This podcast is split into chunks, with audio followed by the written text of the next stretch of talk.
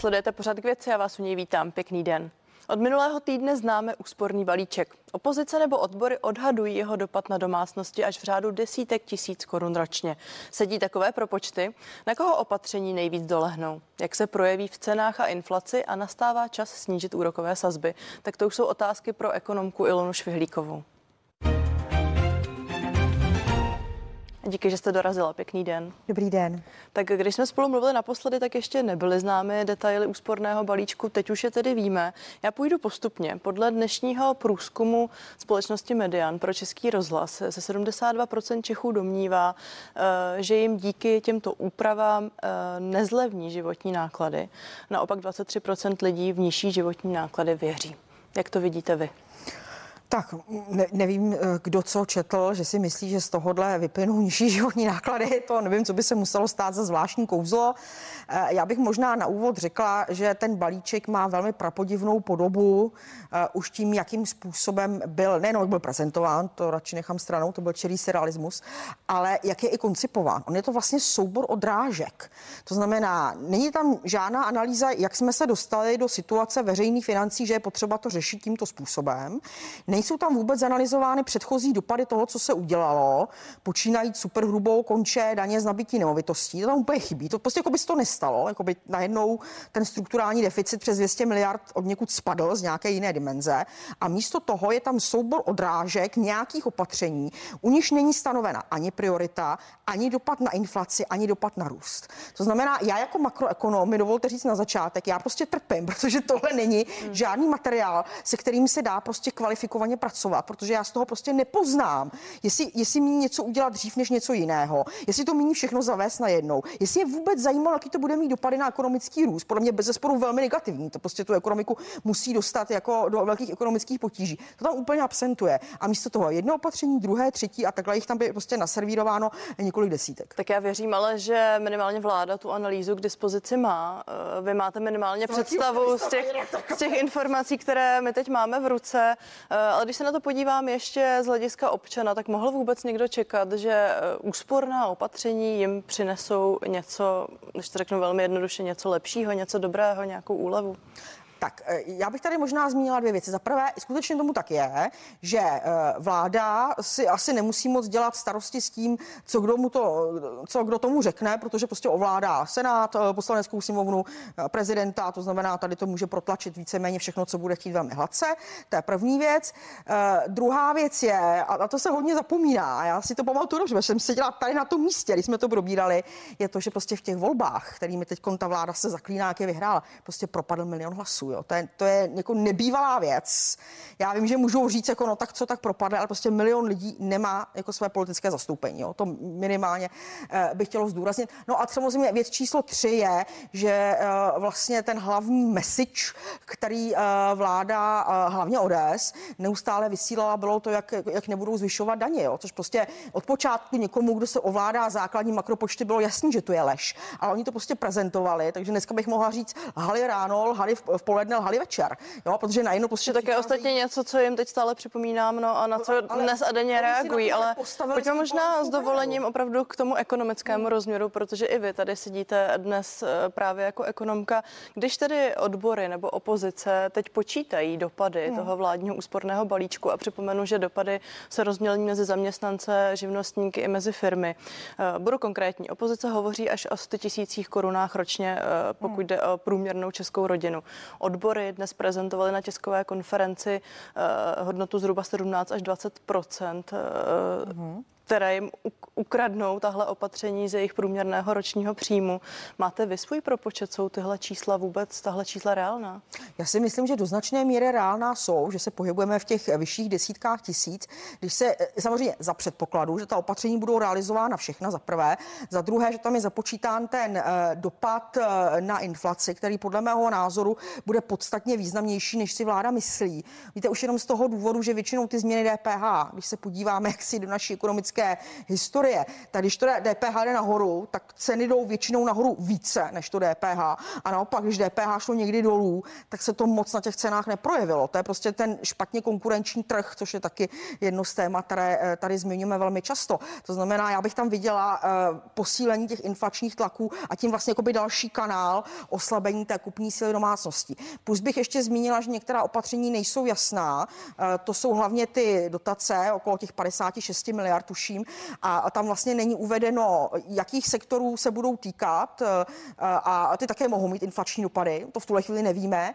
A samozřejmě mohou mít případně i dopady na zaměstnanost, což taky nevíme, protože minister financí, pokud vím, tomu nedal podrobnější informaci. Jo, takže to je trošku neznámá. Nejsou podle vás ta čísla přehnaná? Já teď se odkazuju například na ekonoma Lukáše Kovandu, který připomněl, že v Česku je v tuhle chvíli asi 4,5 milionu domácností. A kdybychom opravdu počítali ze 100 tisícovou újmou pro každou tuhle domácnost, tak by to znamenalo přínos balíčku pro vládu až ve výši 200 miliard korun. Nicméně vláda eh, předpokládá daňové zatížení ve výši 30 miliard korun.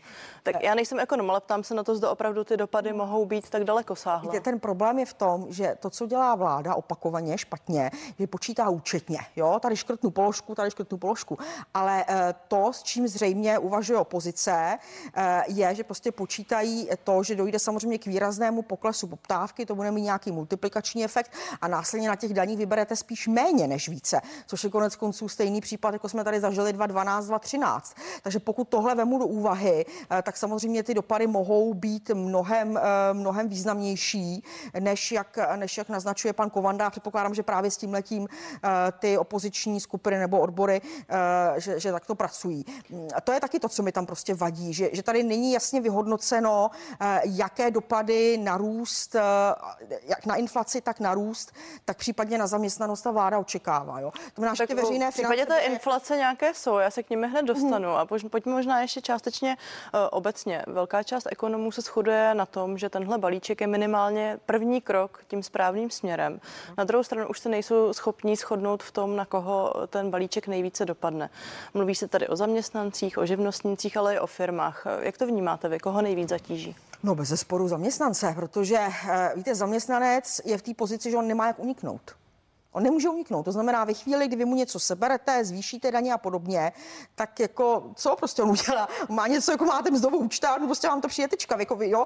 Firma může uniknout a tady, tady, s tím ta vláda nic nedělá. To znamená, má mnoho možností, včetně toho zneužívání vnitrofirmních cen a to, to je to, co vládě vyčítám, že vlastně nešla po tom základu, daňovém základu u právnických osob. Jo? Tam je potřeba se prostě podívat. Zvýšení 2% body jako OK, ale já se obávám, že eh, většina firm najde cesty, najde cesty, jak to obejít být. Jo? To, to je prostě ten problém. A samozřejmě u toho OSVČ, tam si myslím, že jako na jednu stranu vláda dává, na druhou rukou bere, tak já nevím, tak jestli jim prostě jde, eh, jde o nějakou konsolidaci veřejných financí a potom zvýší limit paušálu na 2 miliony s vazbou na DPH, což vám samozřejmě udělá jako zase jako další desítky miliard sekeru. Já tomu nerozumím prostě, jo. To, to, to mě, mě, to vůbec nedává smysl. Na jednu stranu jim dáte tohle a na druhou řeknete, plaťte sociální pojištění. Tak jako co kdyby se podívali na to, jak OSVČ jsou různé kategorie, přivídělek, švart systém, eh, potom tam patří řemeslníci, patří tam advokáti, kteří samozřejmě jsou finančně na to velmi dobře, no tak to prostě musím asi trošku rozdělit tu skupinu a podle toho navrhnout, navrhnout zdanění. Jo. Tohle... Když ale schrnu ty změny, které ty kategorie čekají, a je to například ta platba nemocenského pojištění pro zaměstnance, hmm. mimo jiné, pak můžeme mluvit o různých nepřímých daní, ale to už je asi jiná kategorie. E, jsou to ty vyšší odvody a vyšší výměry pro živnostníky, respektive osoby samostatně výdělečné činné a je to tedy vyšší daň z příjmu pro firmy. Nepřijde vám, že e, alespoň v tomto se vláda snažila počínat nějakým způsobem spravedlivě, aby tu záč rozložila? No, to možná tak opticky vypadá, ale jako já, když se právě podívám na to, co se dělo v minulosti, a to je právě to, co v té analýze není, jo, tak to už takové není, protože když se podíváte na ty, nebo kdyby se někdo podíval na ty minulé reformy, tak skutečně zjistíte, že byly hodně dělány ve prospěch eh, některých OSVČ, eh, ve prospěch firm, jo, tyhle ty zpětní vratky daně a podobně, a ve prospěch zaměstnanců těch, těch nejbohatších, protože ty nejvíc samozřejmě měli z té, z té super hrubé, z toho zrušení a náhle následně, následně z těch dalších operací, které se u, toho, u té superhrubé dělaly. Ale právě tahle analýza nám chybí, rozumíte mi? Teď když mám, eh, to mám situaci, jak se tam dostanu, co se stalo, tak já chápu, že politicky to nechtějí rozebírat, tak to, to může rozebrat někdo jiný, třeba já, ale eh, prostě aspoň ekonomicky, aby rozebrali tyhle, tyhle skupiny si hodně pomohly a tyhle, tyhle jsme poškodili, tak následně by ta reforma měla alespoň ty dopady trošku dorovnávat. Tady není ani pokus o něco takového. Jo, tady je prostě součet opatření odrážka jedna, odrážka dva, odrážka tři. A já znovu opakuju, že věřím v to, že možná vláda tu analýzu má, jen my ji nevidíme, ale ekonomka, vsadím, ekonomka Ilona Švihlíková je hostem pořadu k věci. Se vrátím ke dvěma bodům, na které eh, upozorňují i eh, jak se vládní ekonomové nebo vládní poradci. Eh, jedna věc je to, že vláda nakonec nenavrhla zavést potřební dan na takzvané tiché víno. Pak jsou tam věci, které se týkají různého zeštíhlování státu, když to velmi zjednoduším. Mohla v téhle oblasti podle vás vláda skutečně přidat? Víte, u těch spotřebních daní a obecně u těch kategorií DPH to celé vysvětlování bylo velmi, velmi prapodivné. A já myslím, že jako není prostě nic špatného na tom říct, že pokud prostě chci eh, nějakým způsobem podpořit domácí vinaře, kteří hodně investovali do modernizace produkce, že tak činím, jako to je prostě možné na rovinu říct, ale potom samozřejmě některé ty věci s tou kojeneckou vodou působí jako bizarně minimálně. Eh, to, to určitě ano, ale já si jako nemyslím, že tohle je úplně ten hlavní, ten hlavní problém uh, toho, toho balíku. Jako samozřejmě to vysvětlování bylo hrůzný, jak říkám, to bylo, to bylo představení jako serialistů ze 30. let uh, 20, minulého století, ale mě tam prostě jako chybí vůbec ten makro, jo, ten makro rámec, já vím, že si myslím trochu otravná, jo, ale prostě jak já můžu brát jako vážně návrhy, které skutečně jako neříkají, jak jsme došli tam, kam, kde jsme, teda to radši nebudu ani říkat, kde jsme. A z toho samozřejmě potom se dívat na dopady na jednotlivé skupiny a hlavně mi tam úplně chybí dopad na růst. Oni tam počítají, ty jste to správně zmínila, že budou uh, vlastně uh, klesat, uh, klesat platy v té veřejné sféře a, a tím, že se vytvoří, a to předpokládají implicitně, i tlak na pokles mest, ten reálný pokles obrovský, že jo, počítají možná s nějakým dalším. Ale pro boha, jako když se podíváte na to inkaso, které se vám bere, jo, ty ten příjem, většina toho inkasa je vázaná na mzdy. Jednak přímo, daň z příjmu fyzických osob, že jo, závislá činnost zaměstnanci. A potom nepřímo, což jsou právě spotřební daně a DPH. Když to pro boha viděli minulý rok, toto to, to nechápou, že když se rekordně propadají mzdy, tak lidi začínají, ti, co mají, tak spoří samozřejmě. A rekordním způsobem zařízli spotřebu. My jsme měli pokles minus 5,3, minus 5,5. To jsou čísla jako za covidu. To nenajdete. Nezlobte se, ale ať to poličtím. Když tedy premiér Petr Fiala nebo Zbigněk Starňu říká, že očekává, že v příštím roce minimálně právě na daních získá stát 30 miliard korun, tak eh, podle vás jsou jsou ty propočty nepro, nepodložené. Tak podle, jako dělat kvůli 30 miliardám korun dělat takovýhle psíkusy, to bych jim doporučila, pánové, pokud vám jde o 30 miliard, tak jste nemuseli eh, rušit daň z nabití nemovitostí, to bylo 20, do toho jste mohli nechat fungovat EET a byli byste vysoko na těmi 30 miliardami. Jako. Ale nevidíte tam tu odpověď, že vláda má nějaký jízdní řád odpuštěním, no, že má nějaký jako, plán? No, jízdní řád, no já nevím, jestli tohle se dá nazvat jízdním řádem, jako víte, ani nemáte projekt těch opatření. Je to prostě nějaký chaotický soubor opatření, od kterého si něco, spoj, ně, něco se od toho slibují a zároveň nemají jednoznačně daný, eh, daný ti, co to udělá s ekonomikou. No, to, je, to je to, co mi vadí, vadí nejvíc. Minimálně je tam plán, že do dvou let vláda získá až 150 miliard korun, respektive ušetří v tuto chvíli tomu státnímu deficitu takovouhle částku. Eh, my se asi shodneme na tom, že všichni potvrzují, že s veřejnými financemi byla potřeba něco udělat. Tak tohle není cesta správným směrem? Podle mě ne. Jako víte co, něco udělat znamená co? Vždycky se zanalizovat prostě tu výchozí situaci. To tam prostě chybí. A když nevíte prostě, co se děje a nechápete, co se děje v ekonomice, tak skutečně potom dáte jenom eh, soubor opatření, že tam někoho něco napadlo a teď to dáte dohromady a sestavíte jako nějakou, nějaký odrážkový seznam. Takhle se prostě reformy jako nedělají. A, a druhá věc, já už jsem to tady zmiňovala. Paní ale to, že jsme tu analýzu my dvě neviděli, neznamená, že neexistuje, alespoň to se já tedy myslím. kdyby, kdyby, kdyby existovala, tak zaprvé by si tím pánové moc rádi pochlubili, to za prvé. A, a za druhé, já si myslím, že oni to kompetentně vůbec nejsou schopni, jako na rovinu řečeno. Když tady jako za sebe vydají tohle a mluví o tom tři hodiny na tiskovce, tak pochybuju, že by se nepochlubili, kdyby měli nějakou jako velkolepou analýzu. Ono by z té velkolepé analýzy by samozřejmě muselo vylézt, že na většině těch opatření, eh, která dneska nás dostaly do situace velmi nepříjemných strukturálních deficitů, se sami veselé podíleli. Takže už jenom z toho důvodu to samozřejmě nebudou chtít. Eh, Dobrá, pokud tedy schopni. přistoupím na tu retoriku, eh, vy mluvíte o dílčích škrtech, pouze dílčích zarážkách, aby byla, abych byla přesná. Shledáváte mezi nimi přesto něco pozitivního? Jako jsou tam samozřejmě nějaký náznaky. Jo. Typicky prostě je potřeba trošku narovnat postavení mezi zaměstnancem a OSVČ. Ale nejsem si jistá, že úplně tímhle způsobem. Jo, a jak říkám, jako a byl tam tedy pokus o spravedlivost. Jo, je otázka to sociální pojistní, OK, ale potom zase dáte jako dvou miliony paušál na DPH a desítky miliard pryč. No, co, co to dává? Jo, jednou rukou tam, druhou tam. Jo. To, to, to, to, prostě neřízená finanční politika. Nemám nic proti tomu, aby konečně se někdo podíval na zdanění právnických osob, ale začal bych od základu daně. Od základu, ne od zvyšování, protože mám velké obavy, že když jenom to zvednou na 21, takže většina těch firm najde různé kličky, obezličky, jak se tomu vyhnout. Znamená, tam musíte frapantním způsobem škrtat v tom základu daně, respektive maximálně ho rozšířit, aby si nemohli hned tak něco odečíst. Jo. S čím samozřejmě velmi i usnadníte eh, práci pro, pro finanční zprávu. Jo. To znamená, jako jsou tam A pardon, čekáte tady v tomto případě ale... skutečně nějaký přísun peněz navíc? Teď mluvím o no, zdanění právnických ale ne tak velký, jak si slibují. Jo, protože jako zase, teď přece, teď přece vidí, kudy to uniká. No, on to asi nevidí. Jo. To zneužívání těch vnitrofirmních cen pro to je minimálně 300 miliard ročně. Co udělal minister financí, aby posílil tu finanční zprávu, aby jí dal i politickou podporu, aby prostě potom šla? Já o čem takovým nevím. A místo toho prostě zruší. Pardon, možná ať se nerozčilujete zbytečně. Zůstaňme ještě, ještě, zůstaňme s dovolením ještě u těch firm. Připomenu tu nelehkou situaci posledního roku a doby energetické krize, kdy řada eh, firm vlastně prečila nad tím, jaké čekají účty, že je čeká eh, další přesmluvňování vůbec svých závazků. Přišli o část příjmů, platili náklady za větší energie. Bylo spravedlivé zaměřit se právě na právnické osoby. Tak ono to, za, říkám, ono to za žádné velké zaměření upřímně řečeno není. Jako. A zase ty ceny energií jdou do značné míry jako za tou, uh, za tou vládu. A to je přesně ono. Špatné priority hospodářské politiky.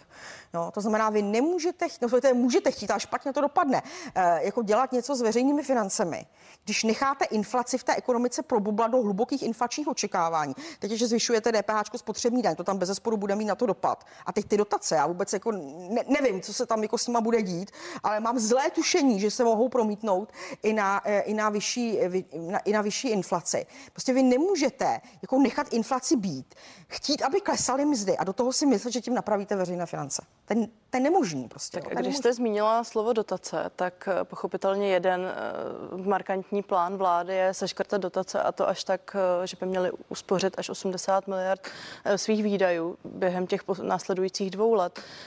Někteří, Zbigněk Staňura nebo třeba šéf Národního kontrolního úřadu, pan Kala, hovoří o tom, že jsme v tuto chvíli skutečně dotační ekonomika. Hmm. Považujete tenhle krok za správný? Takhle, já nejsem žádný velký fanda dotací. Nikdy jsem nebyla. Ale problém je v tom, že by ty dotace byste měla vyhodnocovat průběžně. Jo, to znamená, tady je potřeba dívat se, kam to šlo, jaké to mělo výsledky. A v tom teda musím uznat, že souhlasím s panem Kalou z NKU, máme dlouhodobě obrovský problém. Prostě jako by se vyhodí peníze na něco, odškrtne se kolonka, to jsme si splnili, a jaký to má budoucí účel, nebo třeba budoucí náklady na provozní financování. Vy všechny ty slavní vědecko-technické parky pak zjistili, že jako nejenom založí, ale že je musí financovat i v dalších letech. Jo. To je pojďme možná nerozebírat ty otazníky, pojďme zkusit najít odpověď na to, zda to může být přínosné těžko můžu říct, když nevím, jaká je struktura těch dotací, na koho se zaměří a podobně. Eh, tam je jeden problém. Za prvé, dopad na cenovou hladinu, který v tuhle chvíli nevím, nedokážu ho říct, protože nemám žádný ponětí o tom, eh, kde ty dotace míní, míní Staňura vzít, možná to neví ani on sám. A samozřejmě druhá věc, bohužel velmi nepříjemná, dotace se nepoužívají jenom u nás.